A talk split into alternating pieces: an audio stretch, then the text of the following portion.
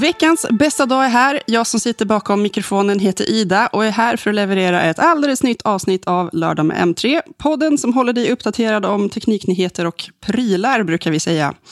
Den här veckan har vi skickat Petter på solsemester och Micke är iväg på elbilsmässan. Men oroa er inte, ni behöver inte lyssna på någon monolog med mig särskilt länge till. För jag har bjudit in en av våra favoritgäster, Karl Emil Nikka. Välkommen tillbaka.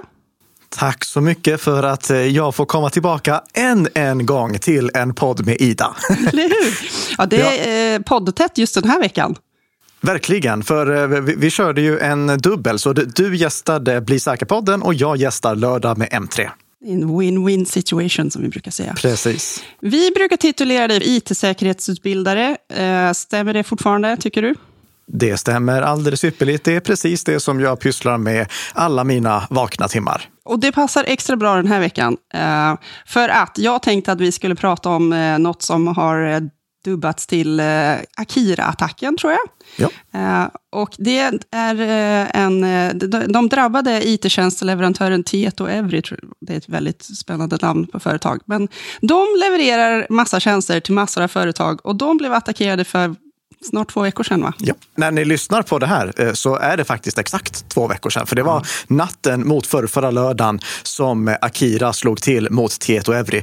Bara en jättesnabb sak här som jag måste flika in innan vi går in på just det som du menar med Akira-attacken. Ja. Akira-attacken kan vara någonting annat också. För att samma natt så attackerades även Bjuvs kommun av ja. Akira. Separat. Men det visade sig... Ja, precis. Men det var inte relaterat överhuvudtaget. Så det var två olika attacker som då drabbade dels Tietoevry och dels Bjuvs kommun och samarbetskommunerna där. Även om samarbetskommunerna gick skadelösa, lyckligtvis. Mm. Mm. Mm. Så Akira, de är på hugget. Vi har sett dem väldigt aktiva i ett år nu, tyvärr. Nästan ett år. Nästan du som ett år. Lyssnar på den här avsnittet, du märkte kanske att Filmstaden inte kunde sälja biljetter eller ta betalt för snacks ett tag. Men listan över drabbade är jättelång och kommer väl inte bli kortare heller om de nu är så på hugget. Vi kan väl börja med vilka är Akira? Ja, vilka är Akira eller vad är Akira? För att en av de sakerna som jag har fått lite kritik för det är att jag kallar grupp som utför de här attackerna för Akira också. Det finns många andra namn på den här gruppen. Mm. Och det är för att olika säkerhetsföretag ger grupperna sina egna namn. Och sen så slutar det med att vi har två, tre namn på samma grupp. För enkelhetens skull så kallar jag dem Akira. För mm. att utpressningstrojanen som de använder, den heter Akira. Och eh, om du vill kommunicera med gänget som ansvarar för utpressningstrojanen, då står det Akira på deras webbplats. Så för att vi lätt ska kunna eh, liksom, hänga ihop vad är det som är vad, så kallar jag både utpressargänget Akira och själva trojanen. Men här är det värt att veta att eh, Akira, det är... Eh, ett ransomware as a service-gäng och en ransomware as a service-trojan. Allting ska ju vara as a service numera. Och eh, utpressarna, de vill inte vara sämre. Så när det gäller eh, kriminella som inte har kompetensen att utveckla egna utpressningstrojaner, då kan de köpa den här Akira-tjänsten och utföra attacker med Akira-trojanen och sen dela på vinsten som som attacken ger. Och det är det som gör att det är ganska svårt att eh, liksom pinpointa vilka det är som ligger bakom själva attacken mot Tietoevry. Och då alla kunder som blev drabbade av Tietoevry-attacken. Jag vet att det har pekats mycket på Ryssland. Mm. Ehm, och vi, vi kan väl säga som så här, b- bara först och främst, vad vet jag eller vad vet hela branschen, kan vi egentligen säga. Eh, hela branschen vet att delar av Akira har kopplingar till ett gammalt utpressargäng som inte är aktiva längre, som heter Konti. Och jag kallade dem ganska elakt ungefär samma sak fast med ett U istället för O. Och eh, de, eh, det här Konti-gänget, de valde att aktivt ta ställning för Ryssland. Vi vet att de är Rysslands vänner. Det råder inga tvivel om det. Men vi vet inte hur mycket av liksom, den här gamla Konti-sammanslutningen som nu är en del av Akira, för att det fanns delar av eh, det, alltså det fanns folk från Ukraina i Konti också, så jag kan tänka mig att det blir ganska dålig stämning där. De delade på sig. Ja, ja. Så det, det, vi vet liksom att det finns spår av Konti, vi vet att Konti var Rysslands vänner, men jag kan inte göra en tydligare koppling än så till Ryssland. Det kan däremot Mattias Wåhlén på Truesec. Truesec, de har nämligen egen övervakning över attacker som sker på internet. Och han har därför information som inte liksom är tillgänglig för hela branschen, som jag antar då att han baserade sina uttalanden i Svenska Dagbladet på. Mm. För eh, där gjorde han tydligare kopplingar till Ryssland än vad jag står och vågar göra här. Men det vi kan vara tvärsäkra på att det liksom inte är så här Arne Andersson borta i Bjuv som betalade, eller han kanske gjorde det, men det är ju mindre troligt att han skulle ha beställt en attack på Bjuvs kommun eller Tietoevry än att det är någon utländsk statsmakt som kanske skulle vara intresserad av sånt här, eller? Ja, vi ska vara väldigt, väldigt försiktiga med att tillskriva motivet än så länge. Ja. För vi vet, alltså bara för att, låt oss hypotetiskt säga att vi vet att det finns kopplingar till Ryssland. Mm. Bara för att vi vet det rent hypotetiskt så betyder det inte att det här är någonting som är sanktionerat av Ryssland. Det kan mycket väl vara som det är med väldigt många av de ryska utpressningsaktörerna, att Ryssland helt enkelt ser lite mellan fingrarna på deras verksamhet. Mm. Det betyder ju inte att det är aktivt eh, sanktionerat av Ryssland som stat. Nej. Eller någon annan stat för den sakens skull heller. Akira, de är ute efter att tjäna pengar. Det får, måste vi komma ihåg. Det är deras huvudsakliga skäl. Och hur de tjänar pengar, det kan liksom variera. Liksom, vad är det de vill attackera för att tjäna pengar? Och det kan mycket väl ha varit ett helt och hållet finansiellt skäl som låg bakom att de attackerade Tietoevry. Mm. Eller ett helt finansiellt skäl som gjorde att de attackerade en av Tietoevrys kunder, och sen på grund av att det drabbade Tietoevry så föll andra kunder också som egentligen inte angriparna hade något intresse av att attackera. Det blev mer en ren bonus. Just det. Men eh, med mindre än att det är någon som kliver fram och bara det var vi som gjorde det här, så, så är det väl helt enkelt jätteoklart. Men vi vet vad som hände. Vi vet vad som hände. Vad Eller... är en ransomware-attack? Om vi ska vara lite, ja. börja i lågt, snällt heter det. Ja, då ska jag först och främst vilja tänka, att vi visualiserar en skala. Mm. För att det finns massvis av olika typer av digitala attacker. Och väldigt ofta så bundlas de ihop i kvällstidningsrubriker, att det står attack mot ditten och attack mot datten. Och det Den lägst stående typen av attack, det är överbelastningsattacken, DDoS-attacken, som egentligen bara är att en webbplats blir otillgänglig för att det är för många som eh, eh, försöker ansluta till den här webbplatsen på en och samma gång. Alltså tänk dig att eh, ni på M tre publicerar en eh, jättehäftig recension av eh, Apples nya eh, jag höll på att säga V R-glasögon, men det får inte göra för Apple. Nej. Spelar ingen roll att du får det. Apple bestämmer inte. Mm. Ja, precis. Apples V R-glasögon. Då är det ju jättemånga som anstormar till sajten. Och om det är för många som anstormar till sajten så går sajten ner. Då kan inte fler besökare komma in. Och det här är någonting som kan göras illasinnat också. Alltså att angripare utnyttjar infekterade prylar runt omkring i hem och i företag för att driva falsk trafik och ibland också förstärka den trafiken, vilket vi kan gå in på i ett annat avsnitt, mm. för att attackera en specifik måltavla. Men det är ingen skada som sker där vanligtvis. Om, om liksom val punkt se skulle skadas eller tas ner under valdagen, då är det såklart en, en allvarlig sak. Men normalt sett är det ingen större skada. Det är mer fjantigt. Mm. Det är inte mer än det. Så det är det lägst, den lägst stående attacken. Den värsta attacktypen då, vad är det? Jo, det är utpressningstrojanen, ransomware. och en utpressningstrojan av traditionellt slag, sånt som vi har egentligen sett en stor tillväxt kring sen runt tjugohundratretton när bitcoin blev ett sätt som angripare lätt kunde ta betalt, eller annan kryptovaluta för den sakens skull.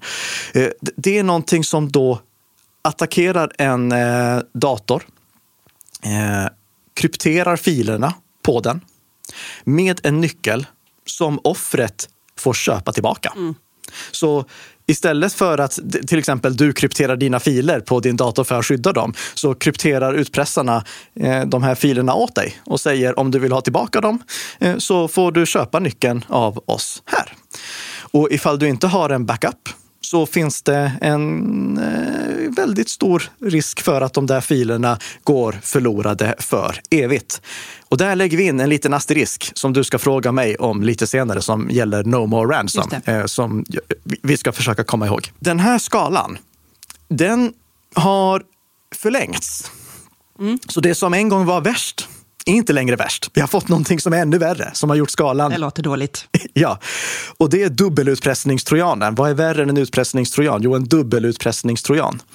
Angripare, de insåg ju att eh, om de ska tjäna riktigt stora pengar, då är det inte lönt att attackera enskilda eh, privatpersoner. Det, det går inte att få mycket pengar av dem.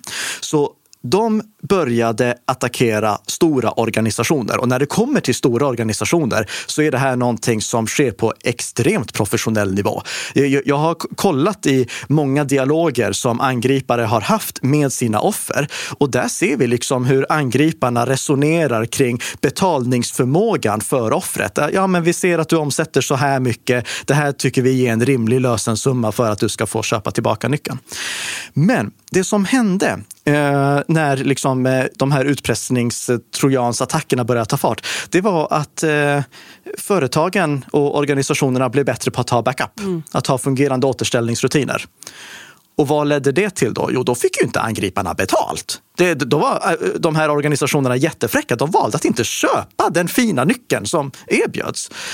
Så då började angriparna tänka om. Och så tänkte de så här: vi börjar med att stjäla all data vi kan komma över. Sen utpressningskrypterar vi den. Och sen säger vi, om ni inte betalar så kommer vi för det första inte att ge er nyckeln som krävs för att kunna återställa filerna. Och för det andra så kommer vi ta de känsliga filerna och läcka dem på internet. Mm. Det här var någonting som drabbade Apple indirekt tjugohundraett, har jag för mig att det var. För att då läckte ritningarna på deras kommande MacBook-modeller. Ouch.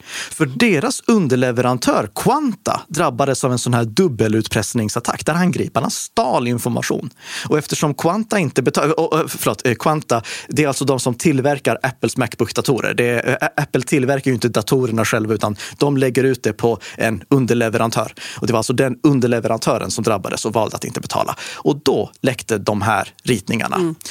Så dubbelutpressningsattacker, det är den värsta typen av attack. För jag sa fram tills att det slog igenom att det enda som skyddar mot utpressningsattacker är bra säkerhetskopieringsrutiner. Och jag trummade in det lika hårt som farbror Barbro trummade in att det finns inga genvägar till det perfekta ljudet. Exakt. Men det stämmer inte längre. Farbror Barbros påstående stämmer fortfarande, men mitt stämmer inte. För inte ens bra säkerhetskopieringsrutiner skyddar mot dubbelutpressningsattacker. Och varför pratar jag om dubbelutpressningsattacker då? Jo, för Akira, vad är det för typ av malware? Vad är det för typ av skadeprogram? Jo, det är en dubbelutpressningstrojan. Mm. Det är en trojan som har förmågan, den inbyggda funktionaliteten för att kunna stjäla information och kryptera information. Nu vill jag vara jättenoga här med att poängtera att vi vet inte om det har stulits information. Vi vet inte det. Vi vet inte det förrän de drabbade kunderna tar bladet från munnen. Vi vet att flera kunder har tagit Eh, hänsyn till att data kan ha läckt. Till exempel eh, Munters eh, som tillverkar sådana här klimatanläggningar och trade-doubler. De valde att eh, publicera sina preliminära eh, kvartalsrapporter för att det fanns risk för att den informationen hade läckt. Eh, Loomis gick, alltså du, du vet kontanthanteringsföretaget, yeah. eh, de, de gick ut och varnade för att deras kundregister kan ha läckt. Eh, och eh, vi har även sett sådana här varningar från eh, myndigheter. Så det finns en risk att data kan ha läckt. Men vi vet inte att den kan ha läckt. Eh, vi, förlåt, vi vet inte att den har Nej. läckt. Eh, och jag vill också poängtera att i den listan som jag har sammanställt över alla de drabbade företagen och organisationerna, då är det inte säkert att alla de har blivit utpressningskrypterade. För när Tietoevry som driftade eh, den här tjänsten åt, och driftar fortfarande tjänsten, driftar sådär den här tjänsten åt de här organisationerna. N- när de upptäckte att de hade blivit drabbade av den här attacken, då kan de i förebyggande syfte stäng- ha stängt av vissa saker. Mm. Och vi vet inte vilka system som blev utpressningskrypterade och vilka system som blev eh, avstängda i preventivt syfte. Eller ifall några blev det. Vi vet eh, något exempel i alla fall på system som har blivit utpressningskrypterat. Och det är system som eh, ägs av Vellinge kommun. Vellinge kommun här nere i Skåne är troligtvis de som har drabbats absolut värst av den här attacken. För eh, utöver att deras webbplats gick ner, eh, vilket var väldigt allvarligt, vi kan gå in på det om vi ska prata lite om samhällsskydd också, så eh, har flera av deras interna system blivit utpressningskrypterade. Mm. Och på onsdagen efter att den här attacken inträffade, då gick Vellinge kommun också ut med informationen om att deras säkerhetskopior på de systemen har blivit utpressningskrypterad. Då kan man inte använda dem, antar jag, för att de, då, då kommer man bara ta tillbaka, eller den är krypterade paj du, du, du, ja. du, du, du kan inte ens läsa Nej. dem. Det finns ingenting du kan göra. Det, det, däremot, en, det, det är en jättebra sak du är inne på där, för att en av de, ett, en, en av de stora uppgifterna som Tieto nu har, det är att återställa backupper. Men de måste återställa backupper och samtidigt vara säkra på att de inte återställer någonting som gör att angriparna kan komma tillbaka in. Och de måste säkerställa att de återställer backupper som inte har modifierats. Mm. D- där är det ett riktigt hästjobb som ligger framför dem. Och det är nog det som gör att vi ser att det har tagit sån här lång tid att få upp alla system. För än idag när vi spelar in det här, klockan tio den andra februari, eh, dagen innan ni lyssnar och lyssnar på det. Mm. Då är det ju inte alla system som är uppe än. Det är, några kundsystem har kommit upp än, men det finns till exempel flera webbplatser som fortfarande ligger nere. Rustas webbplats till exempel, ja. Den ligger fortfarande nere. Kundportalen hos Anticimex, den ligger fortfarande nere. Så det här är konsekvenser som nu, två veckor senare, fortfarande märks. Mm. De skrev ett pressmeddelande för någon dag sedan, Tieto, där de tyckte att de gjorde stadiga framsteg med att återställa saker. Men de har också sagt att det här kommer ta jättelång tid med olika kunder på olika sätt. Och oj, oj, vad vi jobbar med, alla experter vi har. Så, här. Så att de... Ja. Eh, eh, jag kan tänka mig att Vellinge kommun till exempel är långt borta från att vara tillbaka i där de ska vara. De kommer ju inte komma tillbaka. Nej. För det, och, och, och det här är det som är så sjukt. Alltså... Den här datan är förlorad. Mm. Den går inte att få tillbaka. Mm.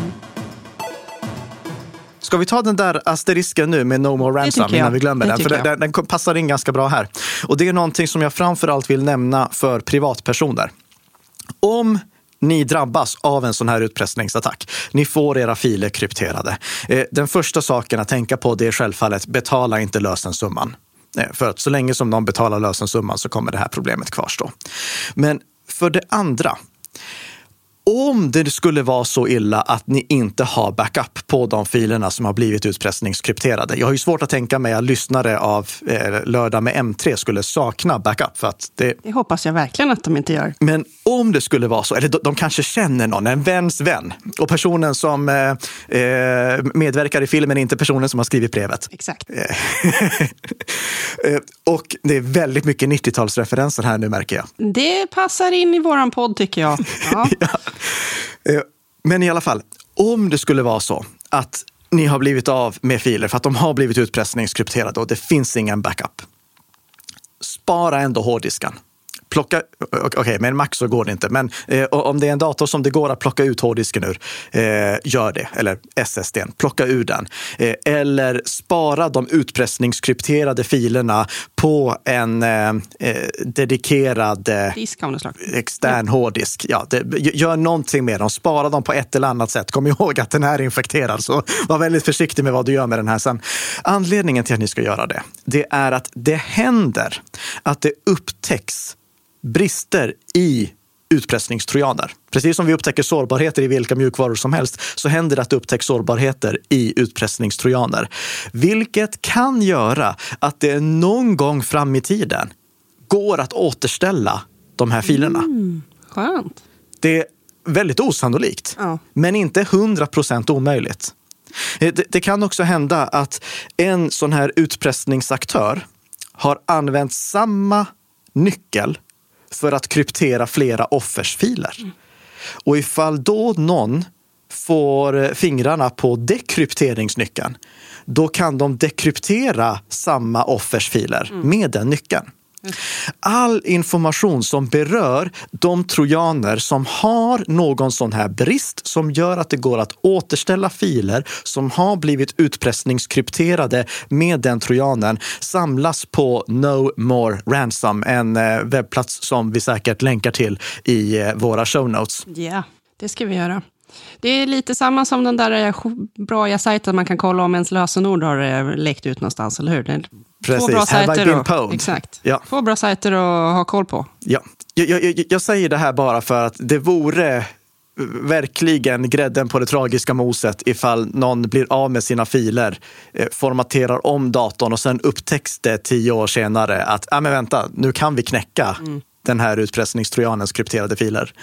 Så om du drabbas av en utpressningstrojan, spara filerna i alla fall. Det här är självfallet inget som gäller Vellinge kommun, för de kan inte liksom hoppas på att nej, men om tio år kanske så får vi tillbaka dem. Nej, det hjälper ju inte invånarna i kommunen så mycket. Nej. De behöver ju upp allting, börja om då. Ja, så, ja precis. Det är de systemen, och vi vet inte exakt vilka det är än. De måste byggas om från grunden. Mm. Ja, jag tycker synd om Vellinge kommun. Eh, någonstans så eh, har de glömt att göra något, låter det som. Ja. Eh, som de, en del av de andra kunderna har gjort, eller om, som du var inne på, att de bara har blivit nedstängda temporärt i någon sorts skyddssyfte. Eh, du tipsade om eh, Patrik Fältström. Eh, han var i T V fyra och pratade. Han är så här, säkerhetsskyddschef på Netnod, tror jag, om jag hittade hans titel. Han, eh, vi har ju pratat jättemycket, inte bara eh, han och eh, samhället i stort har pratat mycket om den här krisen vi ska vara beredda på. Och mm. han var inne på att också företag måste förbereda sig för, för kriser av ja, men typ det här slaget, antar jag. Och så tänkte oh, ja. han att inte bara att vi privatpersoner ska sitta med typ mat och vatten för ett visst antal dagar, så borde företag sätta sig ner och kolla på sina verksamheter och tänka så här, vad behöver vi för att kunna hålla igång vår verksamhet och leverera det vi ska i typ sju dagar om det händer något. Så alltså mm. drog han ett bra exempel att typ T V fyra kommer ju behöva el för att kunna sända sin tv och sådär. Och Rusta behöver kunna ta emot pengar för sina varor och hålla butikerna öppna. Alltså det, alla företag har ju mm. någon sorts kärnverksamhet som ska fungera. Och det tyckte precis, jag var precis. en sund grej som det pratas lite lite om, att också det är väldigt mycket snack om att vi svenskar ska springa hem och dunkra bensin och jodtabletter och sånt. Men eh, att företagen också behöver göra en sån plan. Det kanske många har gjort, men det pratas inte så jättemycket om det. Nej, det, och när det gäller de här drabbade företagen så vet vi inte om det var så att de saknade en plan. Mm. Eller ifall de bara hade gjort en företagsekonomisk avvägning. Ja, just det. För Det, det, det är egentligen det allting handlar om. Eh, när, när, när allt kommer till kritan för kommersiella företag, det handlar om vad de har råd med. Mm. Så då, då får vi fundera. Ta kortbetalningssystemen då som exempel. Har vi råd att ha två stycken system? Mm. Har vi råd att ha redundanta system så att om det ena systemet går ner, då kan vi fortfarande ta betalt med det andra systemet? Har vi råd att skaffa båda dem? Och sen vänder vi på frågan också. Har vi råd att inte ha det? Mm, exakt. Och, och så får vi helt enkelt se där, okej, okay, Och om det skulle vara så att det här systemet går ner, vad får det för konsekvenser? Hur mycket kan vi lägga på att bygga redundansen innan redundansen i sig gör det helt oförsvarbart att bygga det redundant? Mm. Jag vill poängtera här att om det finns samhälls, förlåt, ifall det finns samhällsskyddsaspekter så går det givetvis inte att tänka så krasst. Men för, för ett simpelt kommersiellt... Alltså det är ingen som har dött av att inte kunna köpa Head and Shoulders på en liters flaska på Rusta. Men det är värre med matbutikerna. Och alltså vi, vi har ju sett... Först föll hela Coop förutom Coop Värmland. Och sen föll bara Coop Värmland. Det. Det, det var nä, nästan som om angriparna bovlade och så var det en kägla kvar. Två år senare kommer någon tillbaka och fäller den sista käglan också. Nu, nu tar vi den. Precis, b- bara så att de ska känna sig fullständiga. Men det, det är mycket allvarligare för då har vi matfrågan. Mm. Det, och det är någonting som vi i hela samhället måste fundera på. Hur kan vi se till att det ska vara rimligt att fortfarande kunna köpa mat om en sån här kris inträffar? Mm. För det är inte bara betalsystemen som är problematiska, utan det är ju också lagerhanteringssystemen, beställningsrutinerna. Mm. Det är huvudskälet till att en av våra svenska regioner gick upp i stabsläge var för att de inte kunde beställa förbrukningsartiklar. Mm. Förbrukningsartiklarna, de fanns på lager hos leverantören Medic. Man kunde inte... Medic hade inget system som var tillgängligt för att veta var är de här sakerna i hela vårt lagersystem. Mm. Deras lagersystem låg nere och de kunde därför inte leverera. Så vi, vi ser liksom här hur en attack kan få ringar på vattnet. Och det är därför det är så viktigt att när vi upphandlar saker, oavsett om vi är ett kommersiellt företag nu eller en myndighet, då måste vi fundera på vad är det egentligen som vi köper. Mm. För låt oss säga att det är... Låt oss ta Vellinge kommun. Vad är det egentligen de har köpt av Tietoevry? Har de köpt backup också? Mm. Det, och vad står det i avtalet? Vad står det gällande ersättning? Det är någonting som jag är övertygad om att till exempel Granngården har börjat nysta i nu. Granngården drabbades ju oerhört hårt och var tvungna att ha både butiker och webb stängd i flera dagar. Vad står det i deras avtal med Tietoevry? Vilket skadestånd ska de egentligen få? Just det. När, när det gäller alla de som driver webbplatser. Alla företag har ju en webbplats. Yeah. Vad står det egentligen i det så kallade S L A-avtalet med webbhotellet eller för större organisationer den molntjänstleverantör som de använder? Vad, vad står det att de ska ha för upptid? Det här brukar definieras som ett visst antal nior. Så till exempel det står att vi har nittionio procent upptid. Det är det sämsta som finns. Alltså ja. nittionio procent upptid, det kan låta bra, men alltså nittionio procent, det betyder ju att systemet ligger nere tre dygn per år. Det är ganska mycket. Ja, så är det nittionio komma nio eller är det nittionio komma nittionio som de garanterar? Ja. Och om de inte levererar det som de kan garantera, vad har du egentligen då för eh, eh, skadestånd? Vad, vad, vad kan du få för skadestånd? Kan du få typ senaste månadens avgift avdragen eller kan du få någonting mer? Vad står där? Mm. Anledningen till att jag vill nämna det, det är ju att det är någonting som organisationerna måste väga in när de funderar på det här med redundansen. Mm. För att om det är så att du kan avtala dig till en väl... Nej, jag ska inte ens ta det som exempel, för det kan ingen. Det... Men hade det varit så att du hade kunnat få jättestor skadeersättning, då hade du kanske inte behövt ha redundansen, men du kommer inte få det. Nej, det brukar vara svårt. Det finns säkert försäkringar och liknande för det också, men då handlar det om, okej, okay, är det här force majeure eller vad är det? Det, är det? Finns det något undantag? Så väg in det. Vad är det vi kan få för ersättning och vad kostar det att ha redundansen? Och det här gäller ju alla system och tyvärr också alla system som de systemen vi köper förlitar sig på. Det gäller att se hela kedjan här. Det jag tycker blev så tydligt med det här är ju, hur, som du var inne på, de här ringarna på vattnet. Man tänker så här, jaha, mm. den här lilla it-tjänsten, de är inte så små. Men Tietoevry blir attackerade och så slutar det med att jag inte kan betala för mina grejer på Granngården. Alltså det, mm. det blir, det här, att vi är så superdigitala och att kontanter försvinner och alla så här analoga saker eh, dras, s, slutar vi med. Då blir det så sårbart mm. helt plötsligt. Så tänker jag, okej, okay, ja. när den här krisen kommer, visst, jag kanske har vatten och mat här hemma. Och Micke och jag brukar skämta om den där vevradion alla har blivit utmanade att köpa. Men mm. mobil, mobilen är ju mitt viktigaste grej. Så här, och den, den kanske slutar funka rätt fort. Inte, inte bara för att jag har ju säkert massor av batterier och laddar den med, men vad händer om jag inte kan koppla upp den någonstans? Ja. Att man blir, man blir lite nervös för sånt här, helt plötsligt inser jag. När man läser på lite, bara, oj, det är, det är väldigt sårbart allting. Ja, det är det. Jag skulle också säga här att just det där med vevradion, se till att ha en batteriradio. Det behöver inte vara en vevradio, det kan vara en batteridriven mm. radio också. Och eh, varför säger jag det? Jo, för kolla på vad som hände i Vellinge kommun. Mm. Alltså, och jag är ledsen att jag står och sparkar på Vellinge kommun så här mycket, men de gjorde verkligen alla fel som gick att göra. Mm. Det, och jag säger inte det för att jag vill kritisera vi dem. Vill, vi vill också varna alla andra. Jag, jag gör det mer för, och, och jag säger tack till Vellinge kommun för att ni gav oss det här exemplet i, när vi inte var i krigstid, för att visa för alla andra kommuner vad de behöver göra. Så tvåhundraåttionio kommuner ska dra nytta av det som den tvåhundranittio kommunen råkade ut för. Mm. För eh, det som Vellinge kommun gjorde, det var att eh, när de föll offer för den här attacken, då försvann deras webbplats och den låg nere i eh, över ett dygn. Och då förlorade ju Vellinge kommun sin möjlighet att kommunicera med medborgare. Mm. Och här är det många som kan säga att ja, men, de hade kunnat publicera saker på Facebook eller på Twitter eller på Instagram. Ja, det bygger ju på att eh, Facebook, Twitter och Instagram väljer att visa de här sakerna för medborgarna. Absolut. Eh, Och det bygger på att inte en angripare låtsas vara Vellinge kommun och sprida desinformation på de här plattformarna. Mm.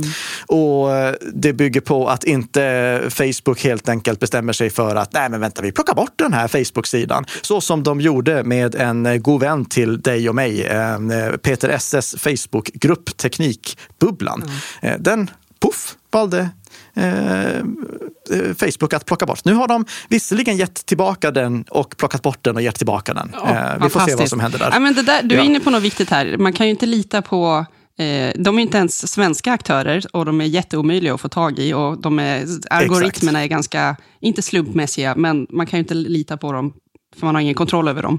Så när det kommer till kriskommunikation, då är det jätteviktigt att alla kommuner har förberett en redundanssajt, en backup-sajt, en reservsajt mm.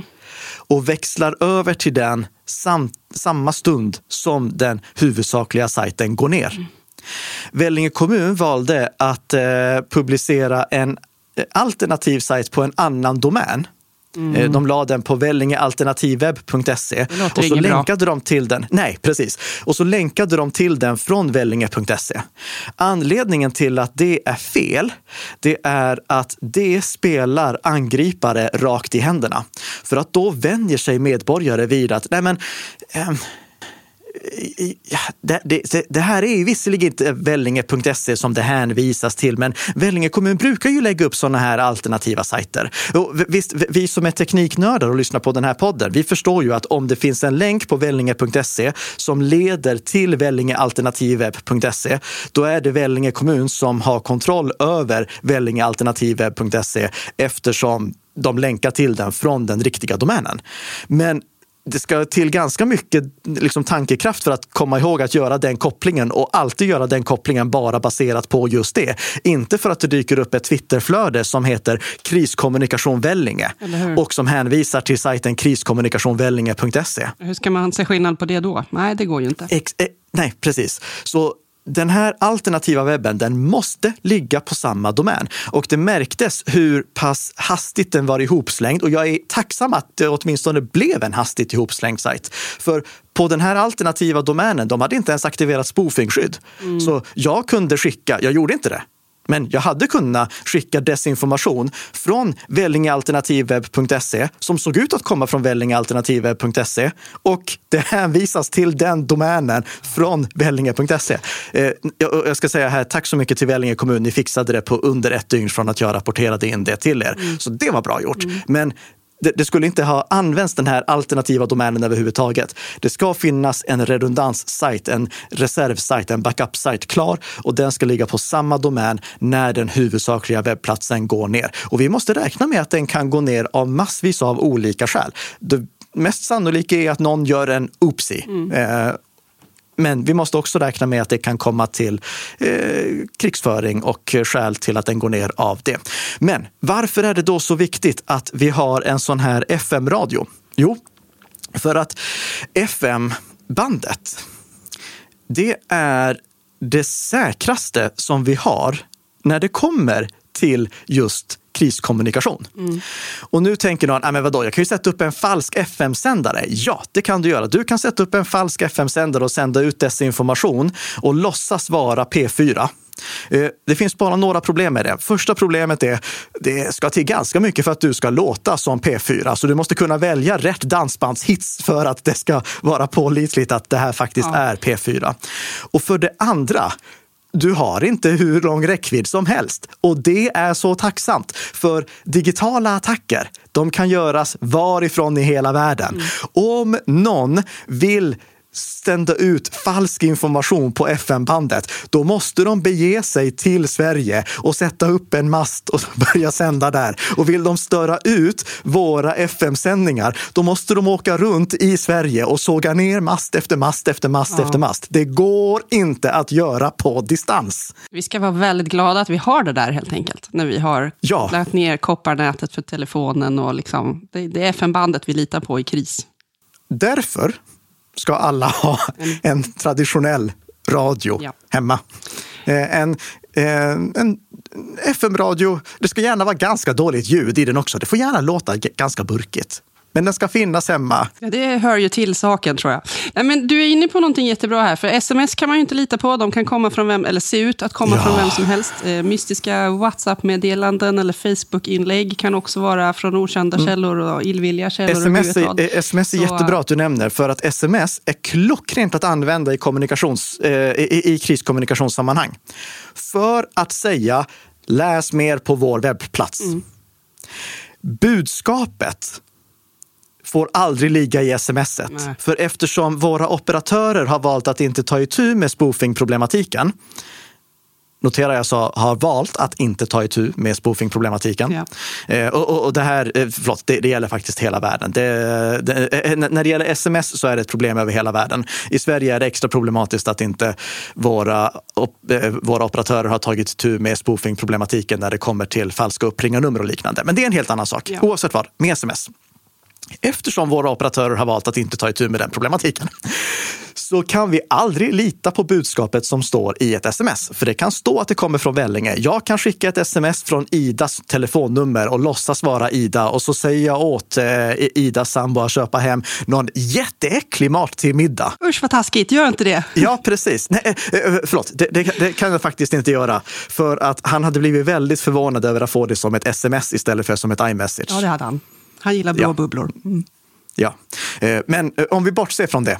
Jag hade kunnat pumpa ut falska mass-sms som hade spridit desinformation. Och det är därför som det är så viktigt att när till exempel Folkhälsomyndigheten skickar ut information så som de gjorde under pandemin, så måste de bara säga, läs mer på vår webbplats. Det är det som gäller. Och om budskapet är läs mer på vår webbplats, så måste webbplatsen finnas och den måste ligga på rätt domän. Annars blir det väldigt förvirrande. Ja. Nej, men du, jag tänker att vi ska försöka runda av det här lite grann. Jag tycker det är både spännande och förskräckligt att lära sig om, om sådana här saker. De pågår uppenbarligen och de händer och ingen verkar helt immun. Ingen är immun, nej. Absolut inte. Det, det, det tråkiga i kråksången, det är att eh, vi är jättedåliga på I T-säkerhet. Eh, alltså, när det kommer till elsäkerhet, då vet vi vad som gäller. Vi vet att det ska vara de här, det, det ska vara det här isolationsavståndet mellan olika ledare. Eh, det, det är det som gör att vi kan köpa trygga laddare som inte börjar brinna så fort vi kopplar in dem i eluttaget, förutom om vi köper dem på såna här scam-sajter som Wish och liknande. Eh, för att de bryr sig inte om det här med elsäkerheten. Men de som bryr sig om den på riktigt, de vet hur de ska bygga elsäkra prylar. Vi vet hur vi ska bygga kemikaliesäkra prylar. Vi vet bly är dåligt. Eh, låt bli att använda bly om det inte absolut behövs. Eh, för, mm. för bly är, är, är strikt negativt. Eh, vi, vi vet ungefär vad vi bör tänka på när vi ska bygga säker mjukvara. Mm. Eh, det finns bra guidelines för vad man behöver ha i åtanke. Eh, Men det finns ingen som lyckas bygga helt säkra mjukvaror. Mm. Och det enda sättet som vi har för att komma till bukt med problemet att vi inte vet hur vi bygger säker mjukvara, det är att vi har den här patchprocessen, att vi skickar ut uppdateringar och installerar uppdateringarna så fort de blir tillgängliga och bara kör med prylar som fortfarande får uppdateringar från sin tillverkare och låter bli att köpa saker från tillverkare som inte tar ansvar för att förse sina prylar med uppdateringar i rimlig tid. Eller hur? Här har ju vi på M tre varit väldigt glada att kunna rapportera att flera av de här mobiltillverkarna nu lovar massor av årsuppdateringar. Det är ju en, en bra början. Det är en jättebra början och jag tror på det när jag så ser det. Också. Mm-hmm. För jag har hört det för många gånger. Och jag, jag har till och med gjort misstaget en gång själv till och med att rekommendera en mobiltillverkare för att jag litade på det den mobiltillverkaren sa. Och sen gjorde inte mobiltillverkaren så som den sa. Det, det, det var mycket tragiskt. Jag skäms lite för det än idag. För att någon kanske köpte en mobil från dem av det skälet. Ber om ursäkt för det. Det, det, det är en jättebra sak att ni håller koll på det. Och jag, jag vill...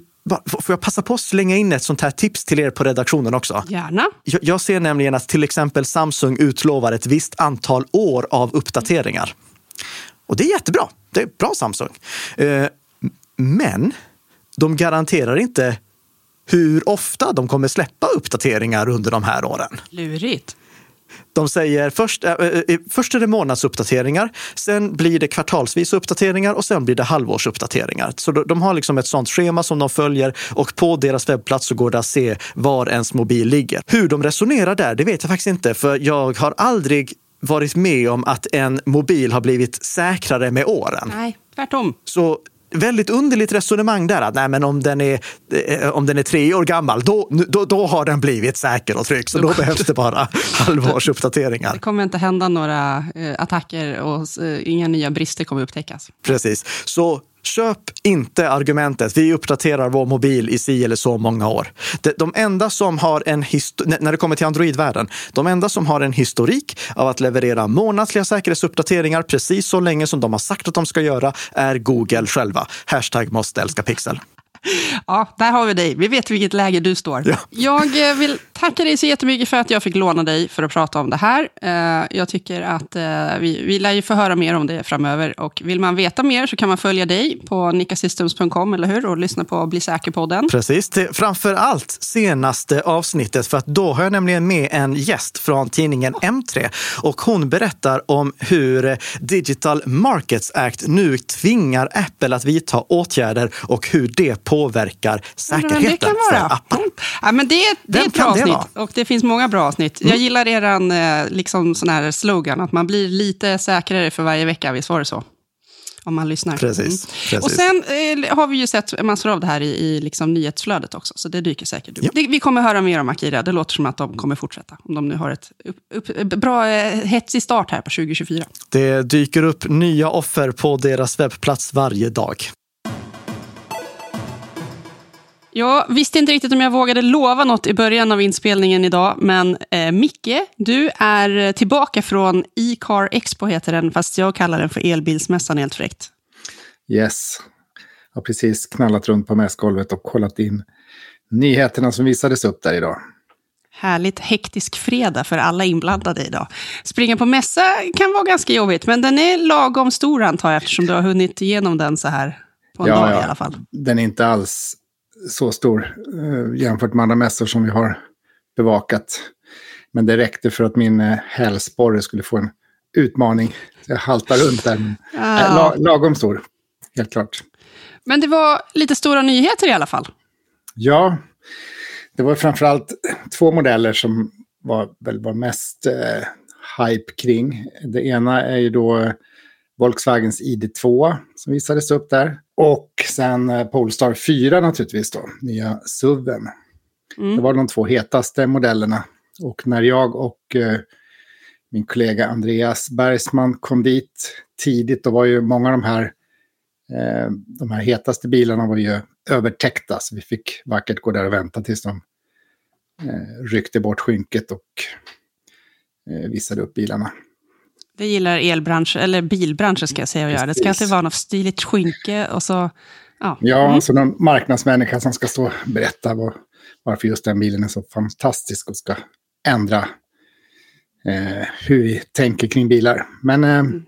det var en del nya modeller, absolut, som visades upp. Volkswagens, vad heter den, I D två, så den är väl kanske lite extra intressant om man nu tänker att elbilar generellt får så lite mycket kritik för att de ska kosta så mycket, eller hur? Mm. Man har gått ut och sagt att den kommer kosta under tjugo tusen euro. Men vi får se vad det landar på i Sverige då. Jag har ju svårt att tänka mig att den hamnar under, eller omkring tvåhundratusen kronor. Men, men den, den ska ju vara billig. Det är ju den stora grejen med I D tvåan. Mm. Och samtidigt så jag tycker den var riktigt snygg och fräsch och modern. Så att eh, får de till den till riktigt bra pris, då kommer den absolut bli eh, en succé, det tror jag.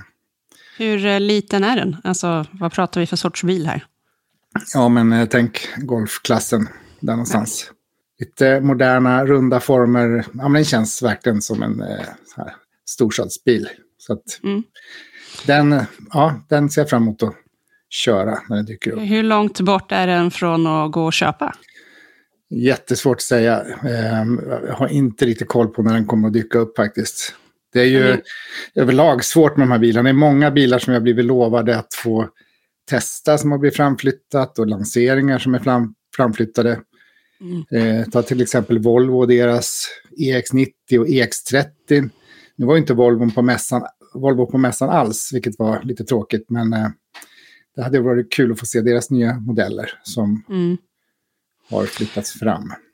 För jag läste någonstans också då att Tesla ska också komma ut med en sån där inom citattecken billig bil i år kanske rent av. Så vi får väl se om det dyker upp något mer där. Ja, för det var överlag, är ju trenden nu att det kommer mycket stora bilar, mycket dyra bilar. Eh, en annan intressant nyhet på mässan var ju Fords nya Explorer, en stor S U V. Med, som de kallar det själv, amerikansk framtoning, men, men jag tycker nog mer att den såg lite europeisk ut. Det var inte riktigt den här, den här stora fyrkantiga fronten och där som, mm. som i alla fall jag förknippar med amerikanska eh, modeller. Men... Eh, Den bygger, om jag inte minns fel, så bygger den på I D fyra-plattformen. Mm. Eh, men det, det är ju en, ja, en mellanstor S U V, ganska stor kan man säga. Mm. Så det var väl Fords nyhet. Ja. Polestar fyra då, det är eh, ett företag som vi skrev om lite nyligen att de säger upp massa folk, men de är redo med en ny bil. Ja, precis. Jag tycker Polestar har ju liksom, det har varit mycket, mycket där att det har skjutits upp och, och försenats tidigare. Det, det är min bild av dem. Jag, jag har ju fortfarande inte kört Polestar tre till exempel. Eh, men eh, fyran, den, eh, den såg riktigt fräsch ut. Riktigt intressant. Så att jag, jag hoppas att den dyker upp snart också. Mm. Så alltså man kan eh, få testa den. Att den dyker upp för att köpa och leasa. Hade den också såna här gula bälten? Uh, bra fråga, det tänkte jag inte på. Det var, jag var på eCar Expo för några år sedan i alla fall. Någon, någon ja. Polestar-modell hade gula bälten, det tyckte jag var okay, ja. roligt. Men det var säkert något sån här tillbehörspaket. Kan ha varit. Det var överhuvudtaget svårt att få komma nära de här bilarna. För just Polestar fyra var väl den det var mest folk mm. som trängdes omkring. Så att, uh, mm. ja, den... den håller ju klassiska Polestar-former. Lite större, lite högre. Polestar är ju, tycker jag, alltså den elbilen som kanske mest påminner om en traditionell bil i invändigt. Lite trång men också lite så här klassiskt. Inte så mycket lounge, spacigt, konstigt, annorlunda utan ganska lite med L E D-belysning, R G B-belysning. Ja, och inte så här jättestora skärmar och sådär. Utan mm. intressant att se hur, hur mycket... Om det är något nytt i fyran förutom formerna då. Och eh, förutom de modellerna vi pratar om nu så en lite cool nyhet är ju I D Buzz. Nya Volkswagen-bussen som kommer med en längre version med eh, sju sits. Den, den, eh, den är intressant. Sen har ju Hyundai släppt en ny version av Ioniq fem. En Ioniq mm. fem N, lite sportigare. Eh, vi hade en eh, ny M G-modell, en eh, riktigt sportig cab med såna här måsving, måsvingedörrar. Vi hade Cadillac som lanserade en, en modell som heter Lyriq. Riktigt schysst. Ja, just det. Eh, vad hade vi mer? Mini släppte då Cooper och Count. Countryman i elversioner i nya modeller också. Men den här klassiska runda skärmen inuti som är riktigt snyggt. Just det. Och det var även eh, Renault hade ny Scenic E-tech. Annars var det ju en del vi saknade där. Merca var inte där, Volvo var inte där, Toyota, Kia saknade jag. B Y D, världens största elbilstillverkare, var inte där. Så att eh, ja, lite Audi var där, de visade upp en ny Q åtta e-tron variant eller ny trim egentligen, inte en ny bil i sig men en ny version av, av deras Q åtta. Jag var på motorcykelmässa förra helgen och mm. eh, fick lite samma känsla som du tar upp nu, att det var många stora tillverkare som saknades, så det är lite intressant att se då om det är lite så här bara äh, mässor är inte så intressant eller om de lägger sakerna, resurserna på något annat liksom. Ja, eller så kanske det är liksom lite, om man inte har tajmat det då med att man har någonting nytt att visa upp, kanske lite tråkigt att stå där bredvid någon annan mindre eller ja, någon uppstickare, någon konkurrent som visar massa intressant. Jag tänker mm. mig också. Eh, det var ju inte bara bilar, det var ju mycket laddboxar man kunde kika på där. Det var, som jag tyckte var kul, var en, en fyr, fyrhjuling, en A T V, eldriven. Mm. Eh, tillverkas i Indien men eh, med svenska agentur då, och eh, ungefär lite dyrare än en, en bensindriven, men eh, problemet här var att man kunde inte köra så djupt i vatten med den för att eh, det var inte bra för, för batteriet, och då faller ju i alla fall några användningsområden om man vill dra fram en älg från myren till exempel. Men, eh, just se det, allt jag har sett av vad min pappa och hans kompisar gör med fyrhjulingar så brukar det vara rätt mycket vatten inblandat. Ja, vatten och liksom, man vill helst inte stöta emot någon sten i batteripaketet och sådär. Så att, nej. Men det fanns där, och lite elsparkar och elmotorcyklar. Mm. Men eh, vi kikade ju mest på bilarna då naturligtvis. Det hade jag missat faktiskt, men på el- motorcykelmässan så såg jag att det fanns en hybridmotorcykel. Jag trodde, jag har sett mm. elmotorcyklar och vanliga motorcyklar, men det fanns en hybrid också. Spännande grejer. Ja. Jag har gått lite under radarn, eller så har jag inte letat tillräckligt noga. Nej, ja, det, det blir intressant nu i år för att det kommer ju som sagt mycket nya dyra bilar, stora bilar. Det är lite dåligt tajmat med liksom ekonomin, med räntor och med... ja, utvecklingen. Ja, det, vi kan ju bara det... titta i kommentarsfältet på din utmärkta krönika vi har på YouTube-kanalen om att elbilsköparna känner sig, eller de skulle kunna känna sig lite lurade i vissa sammanhang. Och så är det ett väldigt mm. vilt kommentarsfält där folk påstår att elbilar är det sämsta någonsin. Och, ja, du vet, den där klassiska diskussionen. Ja, uh, precis. Och många skriker just om prislappen. Här, det är för ja, dyrt med elbil. Det är lite, det är lite oroligt i branschen nu. Dels prissänkningar på bilar som som oroar när, när Tesla sänker priserna liksom i flera vändor. Mm.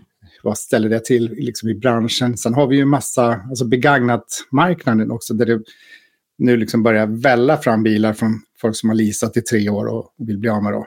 Mm. Ehm, så begagnat priserna har ju sjunkit. Antalet nybilsregistreringar sjunker av olika anledningar. Så att det är lite osäkert läge skulle jag säga nu i år. Mm. Ehm, och kanske inte... liksom klockrent att lansera då jättestora, dyra elbilar tror jag, för den stora massan. Sen har vi alltid företagskunder och, och liksom, några, några då som har råd med sådana bilar naturligtvis, men jag tror ju att, att ja, men som I D två till exempel, om, om den kommer här nu och mm. verkligen blir så billig som de säger, då kan det bli en riktig hit tror jag. Det låter så, eller hur? Det borde passa väldigt många människor, även om man kanske inte bor just i Stockholm, men om man liksom har en ja, inte lång, långpendlar hela tiden, så är väl det en, en, en billig liten elbil perfekt. Precis. Ja, men bra. Det var kul, kul att se lite nytt ändå.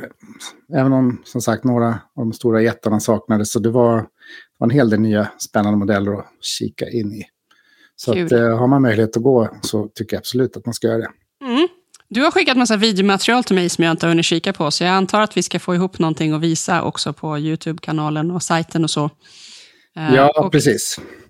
Och mässan har öppet. Om ni lyssnar på den här podden direkt den kommer ut så har ni hela helgen på er att gå på mässan som är i Stockholm, eller hur? Precis. M tre Motor kommer fortsätta recensera bilar, eller hur? Absolut. Så det är bara att, att fortsätta följa oss eh, överallt. Så dyker det upp nya biltester i mest jämt. Eh, yes. Kul att du tog dig tid och eh, berätta lite om mässan fastän du har haft jättemycket att göra idag. Så eh, passa jag bara på och önska alla som har lyssnat på hela podden idag en fantastisk eh, helg. Och så hörs vi igen nästa vecka. Hej då! Hej då!